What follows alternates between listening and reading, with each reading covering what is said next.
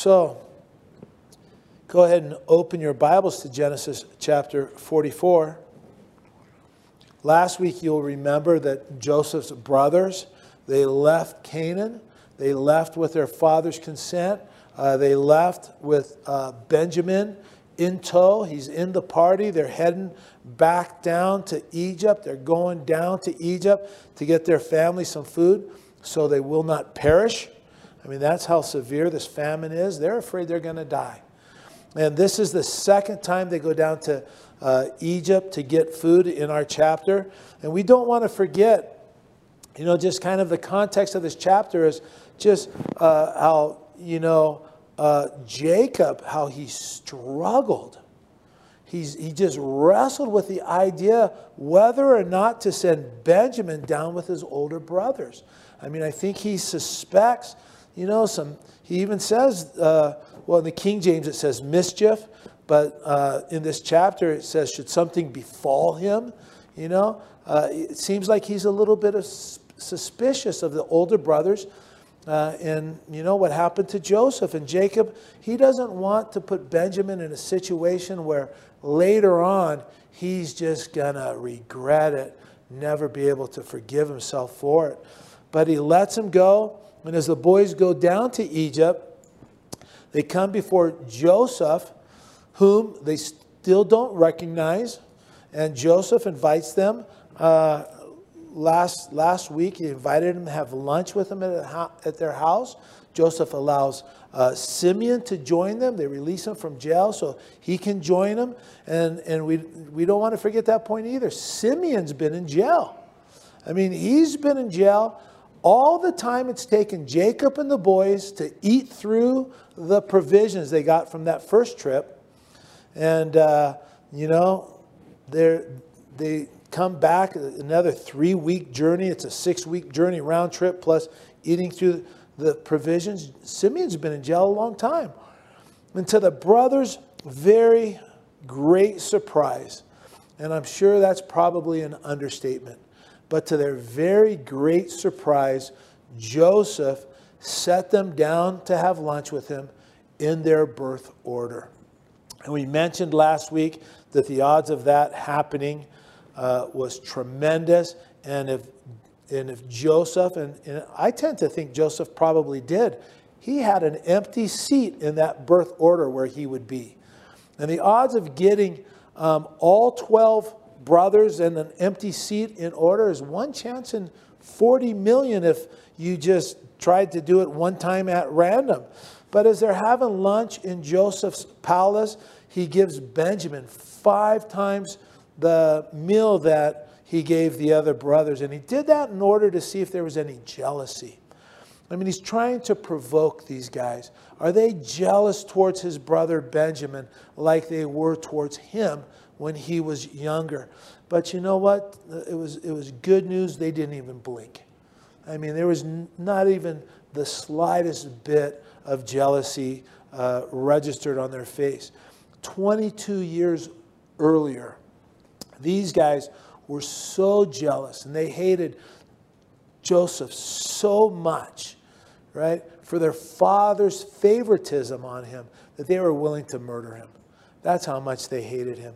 Joseph is realizing when they don't see any jealousy in regards to Benjamin and the favoritism that's uh, bestowed upon him, Joseph is realizing that his brothers have changed.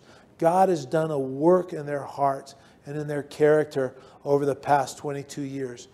Uh, Joseph still has a couple of big things on his mind, though, at this point. Everything that Joseph is doing is not just to get back at the brothers, he's testing them. And there are two things that he's looking for in his brothers' lives. He's looking to see if these things will appear as Joseph puts his brothers through their paces, he kind of turns up the heat a little bit, putting them in some difficult circumstances. Uh, the first thing he's looking for is how do they treat Benjamin? Right? Do they treat him like an outcast? Do they treat him the same way they treated Joseph 22 years ago? Or do they treat him as a member of the family, as just another one of the brothers? And then the second thing that he's looking for is what is their attitude towards their father? These are the things that he's looking for to see as again as he cranks up the heat a little bit on his brothers. And what he's seen so far, not too bad. I mean, it's actually pretty good. So far, it appears that his brothers have actually experienced this change of heart. Now, in Genesis 44, Joseph, he's going to put his brothers through the final test to see if, in fact, the brothers have truly experienced a change in their hearts, a change in their lives, or, and a change in their character. So, verse 1, we read, And he commanded the steward of his house, saying, Fill the men's sack with food, as much as they can carry, and put each man's money in the mouth of his sack. So again, Joseph instructs his uh, steward, he, he tells him to put as much food in the sack as it can possibly hold, right? It's not the normal ration, it's not the normal uh, distribution for somebody that would have come down to purchase grain, right? They're to put as much as they can carry, as much as their sacks can carry, as much as their animals can carry. And he instructs his steward to put their money back in their sacks, in the mouth of their sacks again, like he did last time. In verse 2, he says, Also put my cup, the silver cup, in the mouth of the sack of the youngest, and his grain money so he did according to the word that Joseph spoken had spoken. So this silver cup we're going to see in just a few minutes. It's it's called Joseph's cup of divination. Back in those days, the higher officials in Egypt and the rest of the world, uh, they had all kinds of crazy ways where they would uh, try to divine God's will in a situation, try to you know, discover the leading of God or a revelation of God. Sometimes, you know, when one kingdom would seek to conquer another kingdom, what they would do is they would sacrifice an animal and cut its liver open. And I don't know what they're looking for, but they would see something and make some kind of decision. You know, the Chinese would um, read tea leaves back in the day, you know, lovers, maybe you did this, you know, would try to find out if she or he loved us with a daisy. She loves me. She loves me not. She loves me. She loves me not. In regards to the divination cup, they would take a cup, you know, made of some type of precious metal. In this case, it was silver. And they would uh, fill it with some type of liquid. Then they would put oil or some seeds in it, something that would produce some type of pattern and then somebody who knew what they were doing, we call them shysters, uh, would swirl the liquid in the cup and they would tell you the will of God. And so that's the cup that's being placed in Benjamin's sack of grain.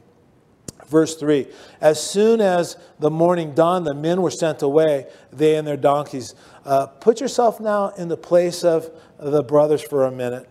I mean, Simeon, he's been stuck in, Egypt until they come down. He's been in jail until they, they've arrived. And, they're, and uh, the, they finally come down with Benjamin uh, to get some more grain. And hopefully they're, they're, they're hoping that they're going to be able to spring Simeon from jail. They want to bust him out. And in their minds, the man down there is completely irrational. He's not making any sense. They've accused him, or uh, he's accused them of a capital crime uh, he's accused them of being spies, and nothing seems to make sense. It just seems like the man is looking for any excuse to mess with us. That's probably what the brothers are thinking. But the boys, they have to go down to Egypt to get some more food, or they're all going to die. So they go back down there to get the food, and miraculously, when they're leaving Egypt, their sacks are full of grain. And not just full, but they're loaded down with grain. I mean, they're probably got a little grain trail behind them as they're going back to Canaan. They have so much more than they had even imagined possible, more than what they ever expected. And Simeon is with them, and they're headed back to Canaan. They don't have a care in the world, right? Everything went better than it possibly could have. They've ever hoped it could have been. And they're thinking, sweet, sweet. We're going home. You know, we're getting away from the man. And uh, praise the Lord, God is so good.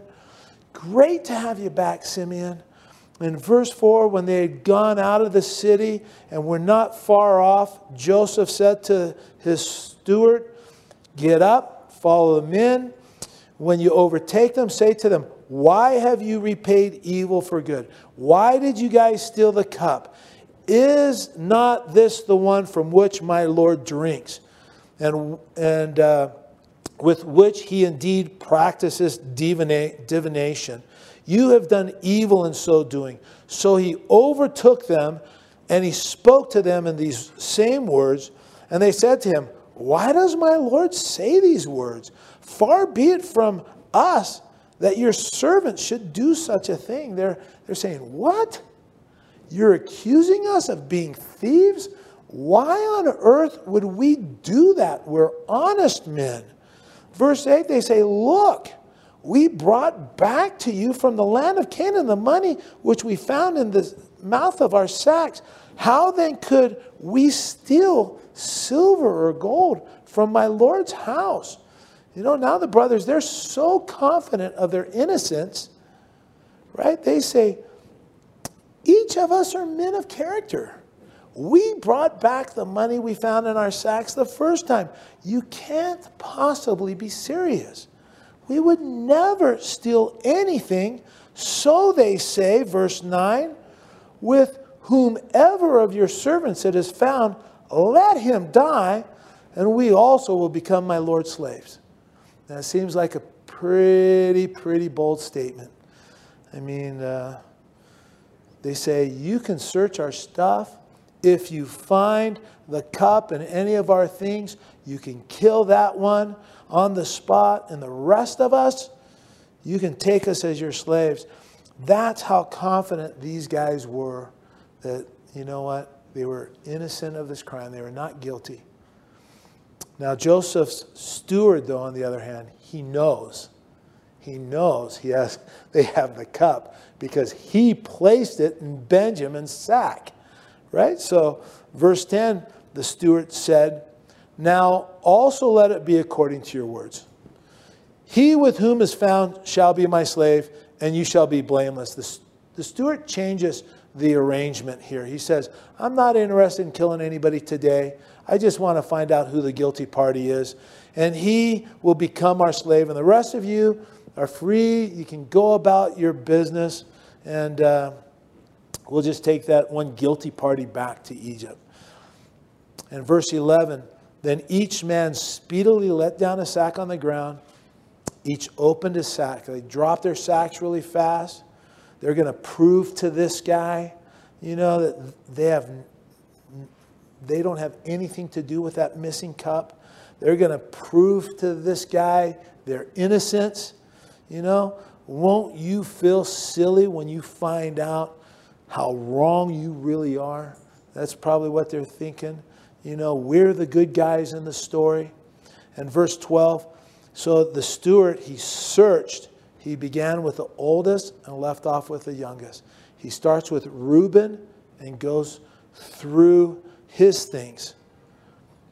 And as he starts with Reuben, we're told that he goes from the oldest to the youngest. I mean, He's probably doing it slowly, deliberately. He's allowing the tension to build, the suspense, right, as he goes through the sack of each of the brothers. But I bet you, it's not mentioned here, but I bet you the brothers, shortly after this comment, search our stuff. The one you find guilty, kill him, and the rest of us will be your slaves. I imagine shortly after they let down their stacks, sacks, these boys began to sweat bullets, right? Because as they dropped their sacks, their money is found in the mouth of the sacks. And each one of their sacks had the money that they brought to buy food. And when they saw that, I imagine their hearts probably sank again, like, oh no, not again. You know? But the steward, he doesn't say anything about the money, right? Maybe he just, you know, looks over at each one of the boys with kind of a sure, honest men, right kind of look, you know? And again, uh, this must have really freaked these guys out because they're all mixed up now.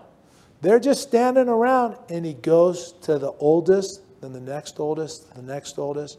He searches each of their sacks, making no mention of the money.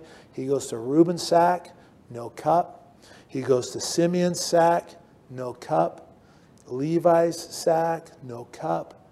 Judah's sack, no cup. All the time, he's not making any, any mention about the money. As the steward goes through their sacks one by one and he doesn't find the cup, I'm sure the boys, the, the brothers, began to grow in their confidence that he would find nothing. And as he heads towards Benjamin's sack, I imagine the, the, the brothers probably say something like, Listen, man, if we didn't steal the cup, for sure the kid didn't steal the cup. You're wasting your time.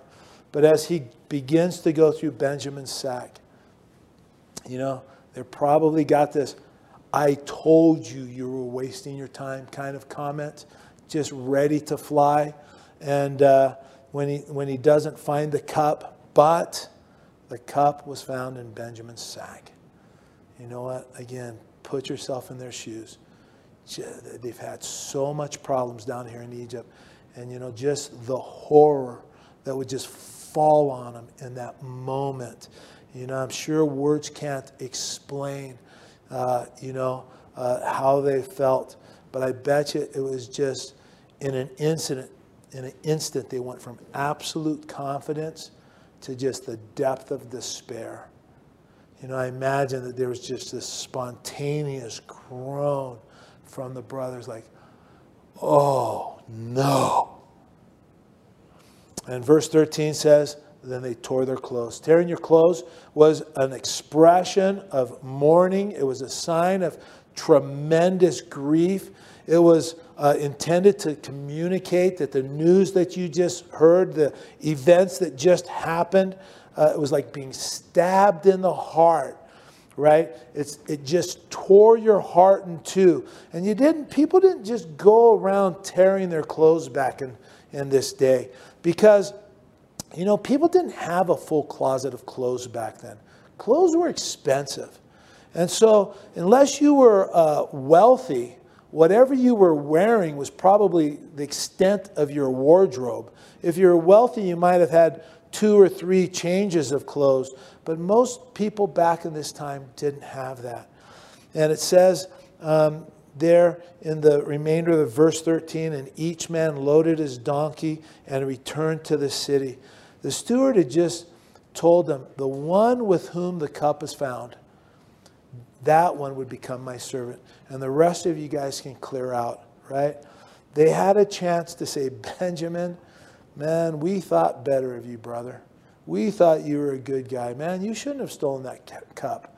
Dad is going to be so disappointed when we tell you, uh, tell him what happened. But hey, man, I mean, it serves you right. Crime doesn't pay. See, I wouldn't want to be you, whatever they might have said in Hebrew back then, but they don't do that. These guys have really changed.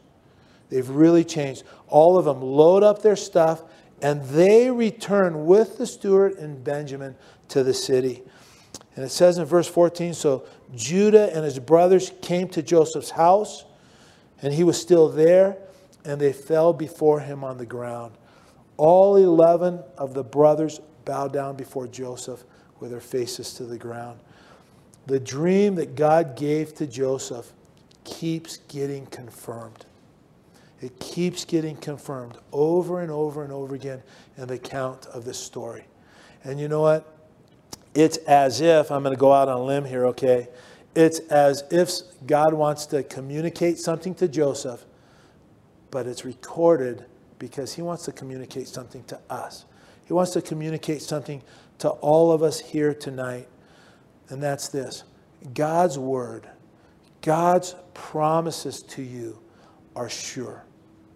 You may not see it now, you may not realize uh, those promises for some time, but his word, his promises will come to pass in each of our lives. That's the truth of it. You can bank on it. God will never fail us. God will never fail us. He will never fail you. And verse 15 says, And Joseph said to them, What deed is this you have done? Did you not know that such a man as I can certainly practice divination? And the brothers, I'm sure by this time, uh, they must think that, that uh, Joseph really has some kind of divining power. I mean, after sitting them all down in their birth order, after chasing after them for this cup, right? I mean, Joseph probably says to them, What on earth were you guys thinking? You guys can't fool me. I talk to God. He's keeping this charade going. Now, we, we shouldn't think, and I don't want you to think, that Joseph practices some sort of divination in the way the pagans did. He didn't do it for a couple of reasons. One, he wouldn't do it because of his relationship with God. Two, he wouldn't do it because there's no need, there's no reason to do it, right?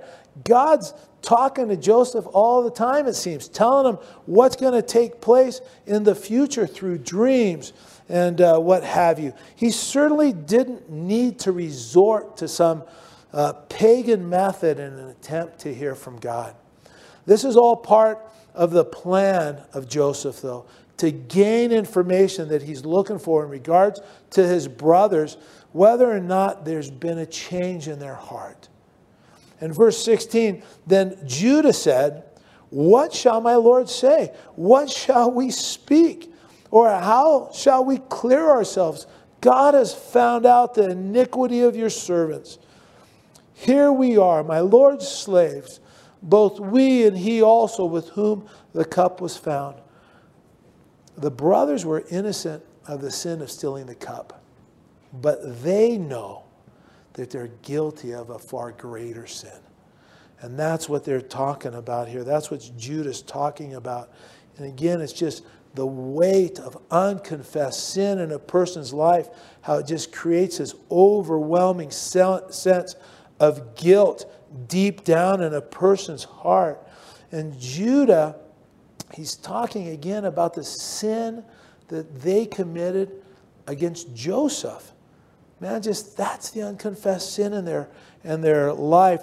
The way they allowed their father to just go through, uh, you know, the grief and not say, "Hey, Dad, no." You know what?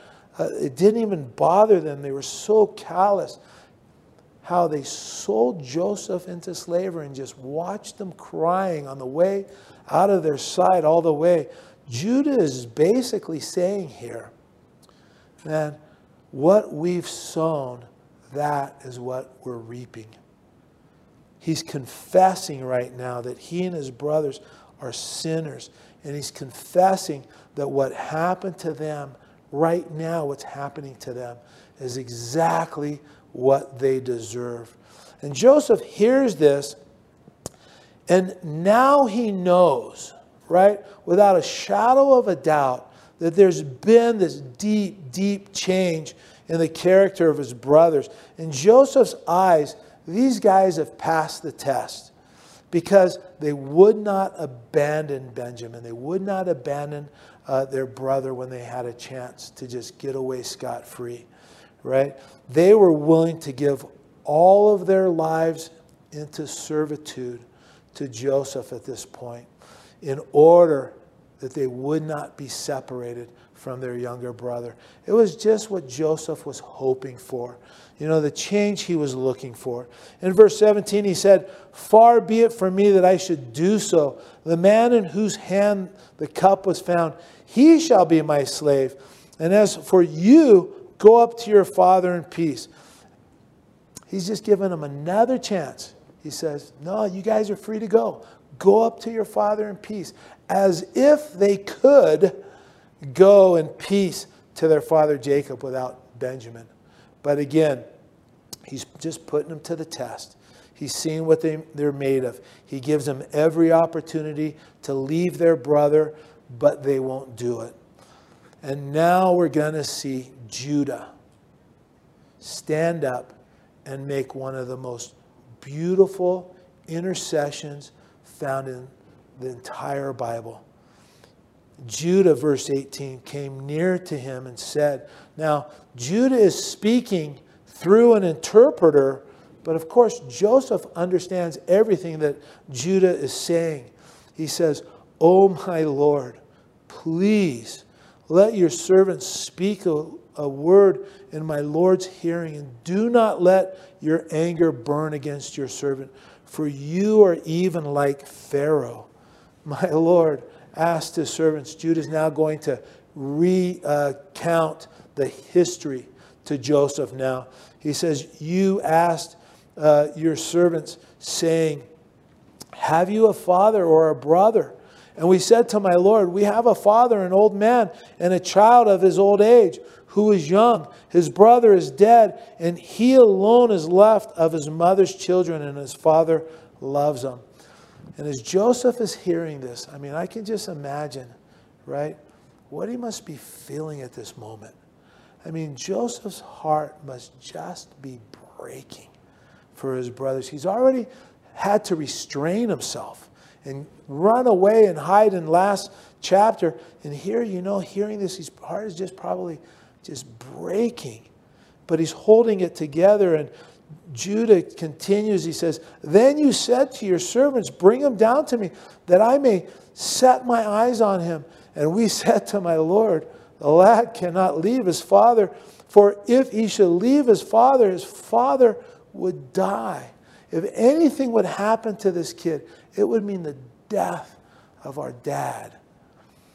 Verse 23 But you said to your servant, Unless your younger brother comes down with you, you shall see my face no more.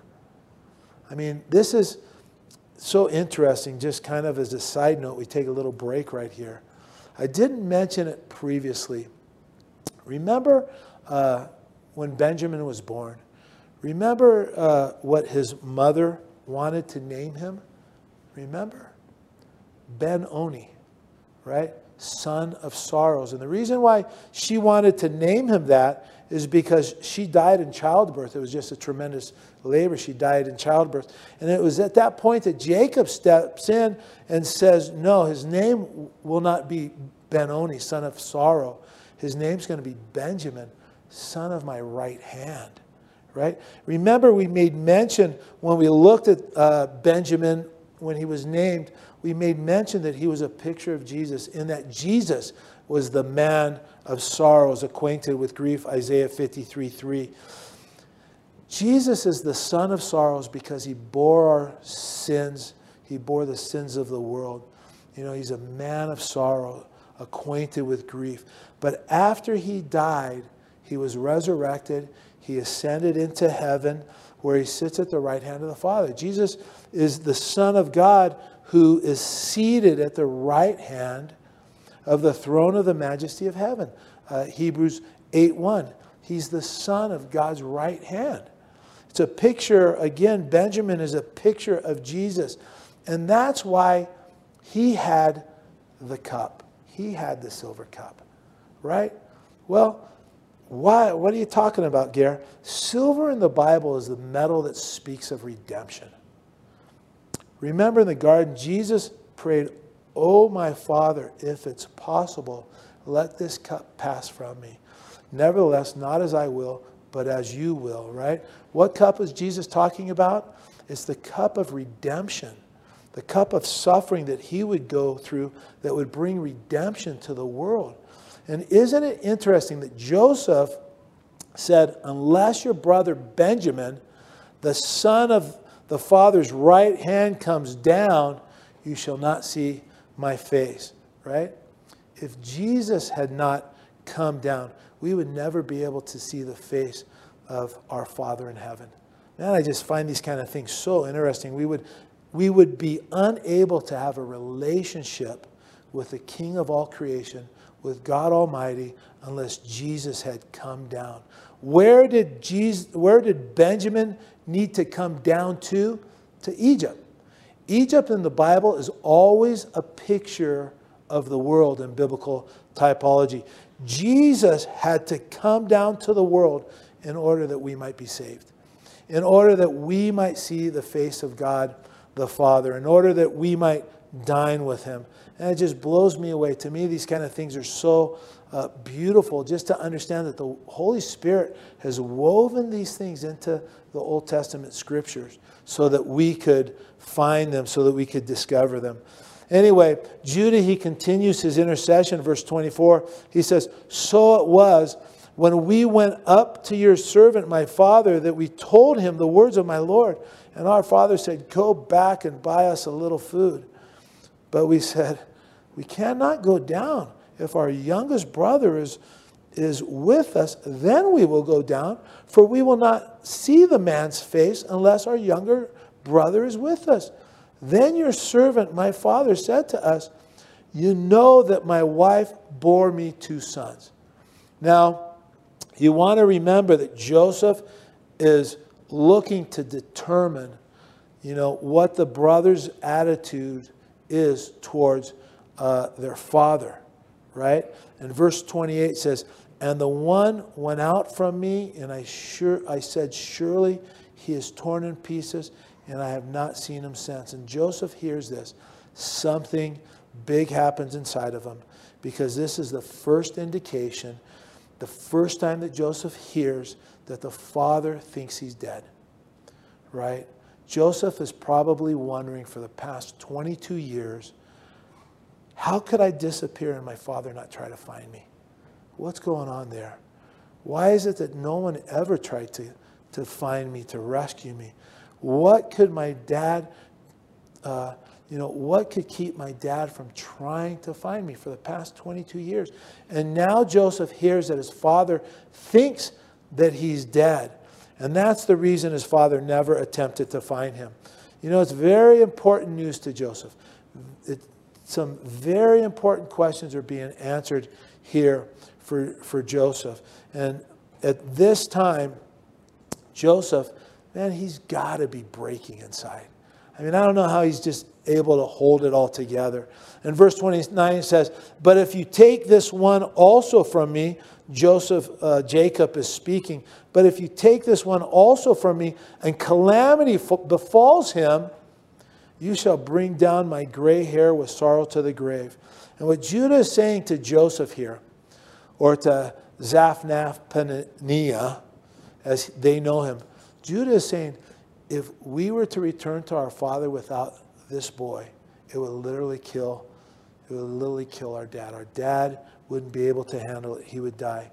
And you would have a part in his death. Verse 30, now therefore, when I come to your servant, your father, and the lad is not with us, since his life is bound up in the lad, in the lad's life. The Father's life is bound up in whose life? The Son's life. The Son's life is bound up in the Father's life. Man, what a picture that is. I mean, we don't have the time to explore that, but I encourage you, dig, dig that nugget out. Search the scriptures and see how the Father's life is bound up in the Son's life, and the Son's life is bound up in the Father, and see what you might find there. Verse 31 It will happen when he sees that the lad is not with us that he will die. So your servant will bring down the gray hair of your uh, servant, our father, with, with sorrow to the grave. For your servant became surety for the lad to my father, saying, If I do not bring him back to you, then I shall bear the blame before my father forever. Therefore, please let your servant, this is Judah speaking, please let your servant remain instead of the lad as a slave to my Lord. And let the lad go up with his brothers. For how shall I go up to my father if the lad is not with me, lest perhaps I see the evil that would come upon my father? I mean, this is just such a beautiful uh, intercessory prayer from the heart of Judah directed to Joseph. And Judah shows us a couple things here. First, he reveals this deep affection and love for his father. You know, I can't let my dad go through the pain and grief of losing another son, of losing Benjamin. It would simply just kill him.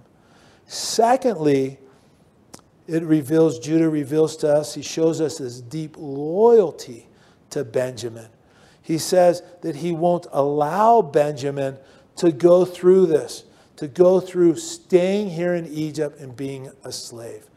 And Joseph is convinced at this point that God has done a mighty work in his brothers and that they are, in fact, changed men. Through the testing of Joseph, there's just this beautiful evidence which is revealed that the hearts of Joseph's brothers have really changed, right? First, uh, from last week, they didn't resent it when Benjamin received five times uh, the, the provision as the favored son. They stuck together this week when the silver cup was found in Benjamin's sack instead of abandoning him. They were willing to humble themselves for the sake of the favored son by bowing at the feet of Joseph. They knew their current situation was a result of their sin against Joseph. And they offered themselves as slaves to Egypt in order not to abandon Benjamin, the favored son. They showed deep concern for how this might affect their father. And Judah was willing to be a substitutionary sacrifice for his brother out of love for his father and out of his brethren. And you know, it just makes me think, even now, through the testing of Joseph, I said that there was beautiful evidence which revealed the heart of Joseph's brother has really changed. And you know what? When trials and tribulations come into our test, into our lives to test us, you know, that's when that heart change of, of giving our life to Christ and walking with Him through many years, that's where that is also revealed. It's through those trials, it's through those temptations, it's through those struggles. In those times, are you going to cling to the Lord? Are you going to abandon Him? You know, it's just such a beautiful picture of all the things uh, that these boys went through to reveal that, that evidence of a changed heart and changed life. In this chapter, we're going to go not very much longer. Uh, in this chapter, we also see Judah as a type of Christ. Okay? And it's interesting. Jesus is from what tribe? Judah. He's from the tribe of Judah. Yeah, who said that? Good job. He's the lion of the tribe of Judah. Yeah. And Judah makes this heartfelt intercession for his brother. And it's this picture of how Jesus intercedes for us. Romans 3:34 says, "Who is he who condemns? It's Christ who died and furthermore is also risen, who is even at the right hand of the Father, who also makes an intercession for us."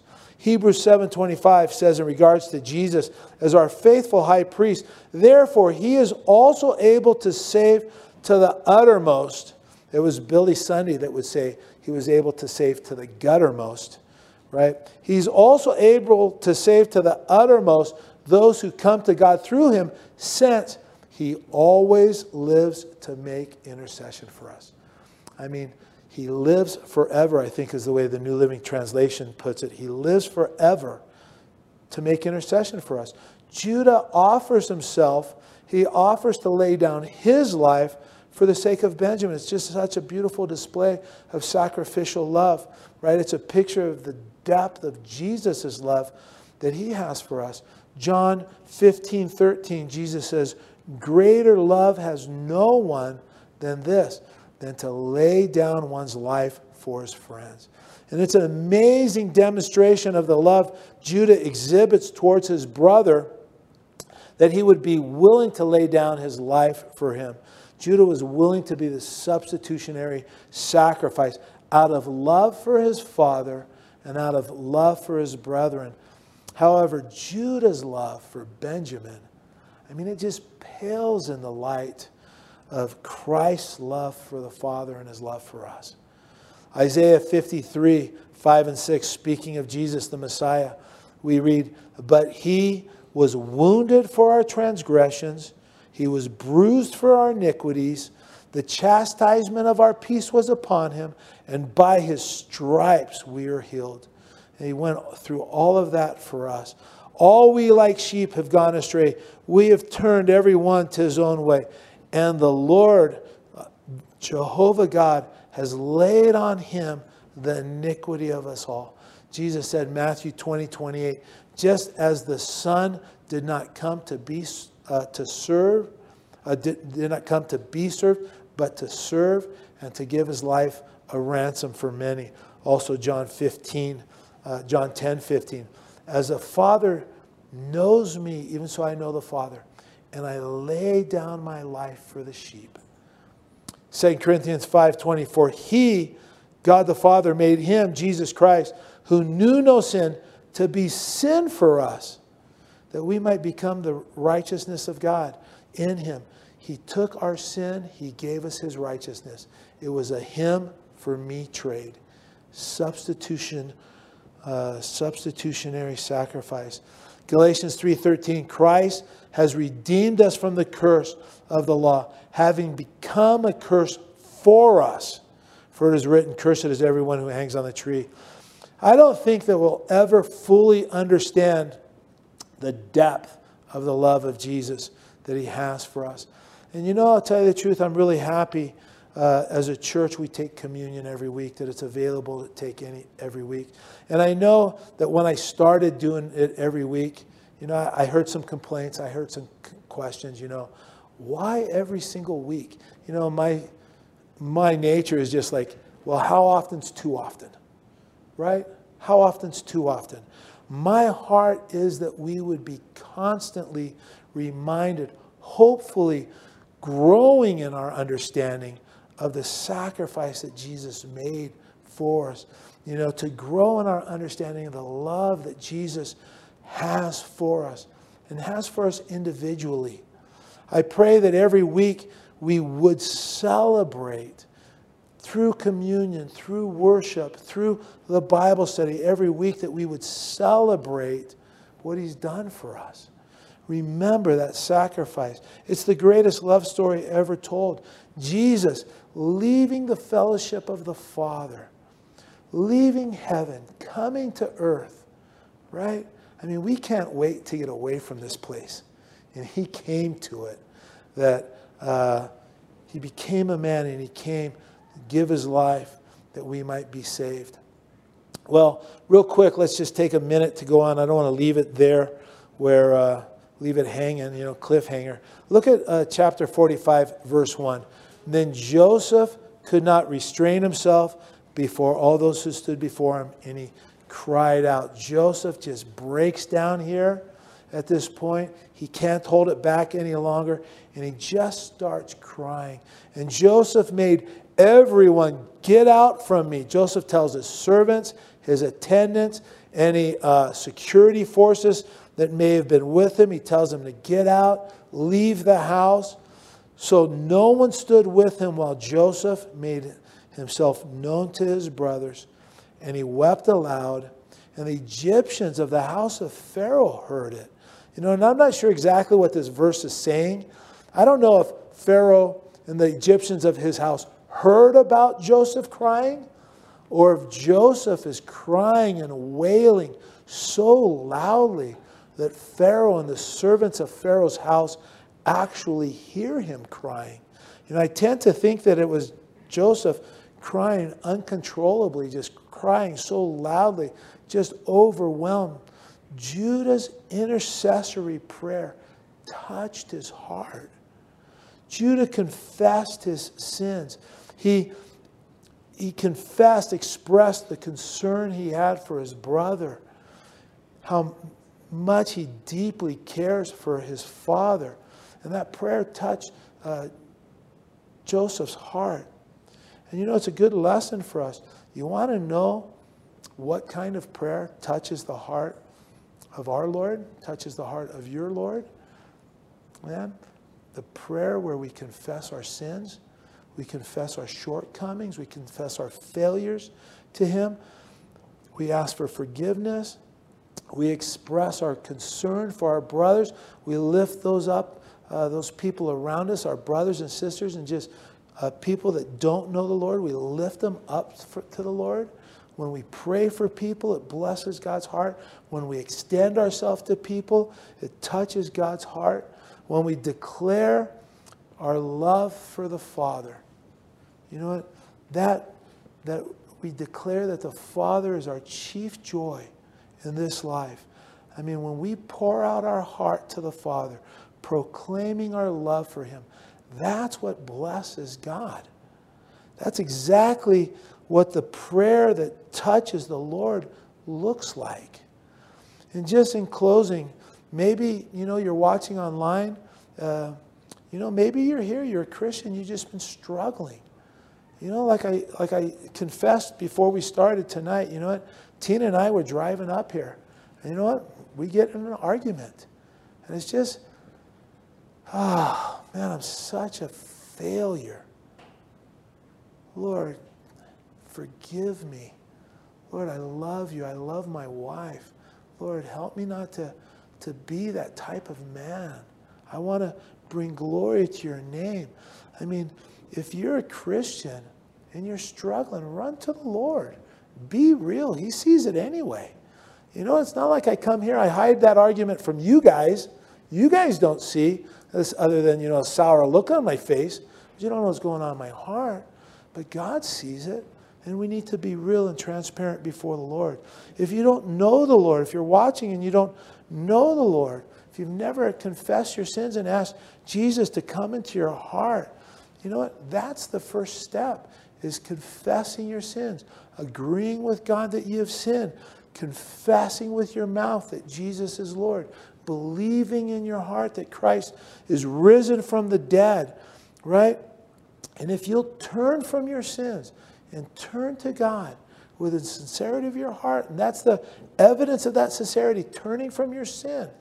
If you'll do that, the Lord will meet you and save you and, and cleanse you. Why don't you guys come on up and, and we'll pray. Father God, I just, again, thankful for your word. Thankful for, Lord, all that you have for us in the word, all that you want to reveal to us in the word. And Lord, just the depth of love that we can find there in the word. Lord, we want to give you praise. We want to give you glory.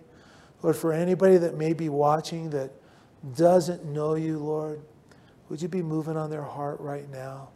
Would you give them the courage to cry out to you, to ask you for forgiveness, to surrender their life to you so that you can come into their life, forgive them of their sins, cleanse them from their wrongdoing, and make them a new creation?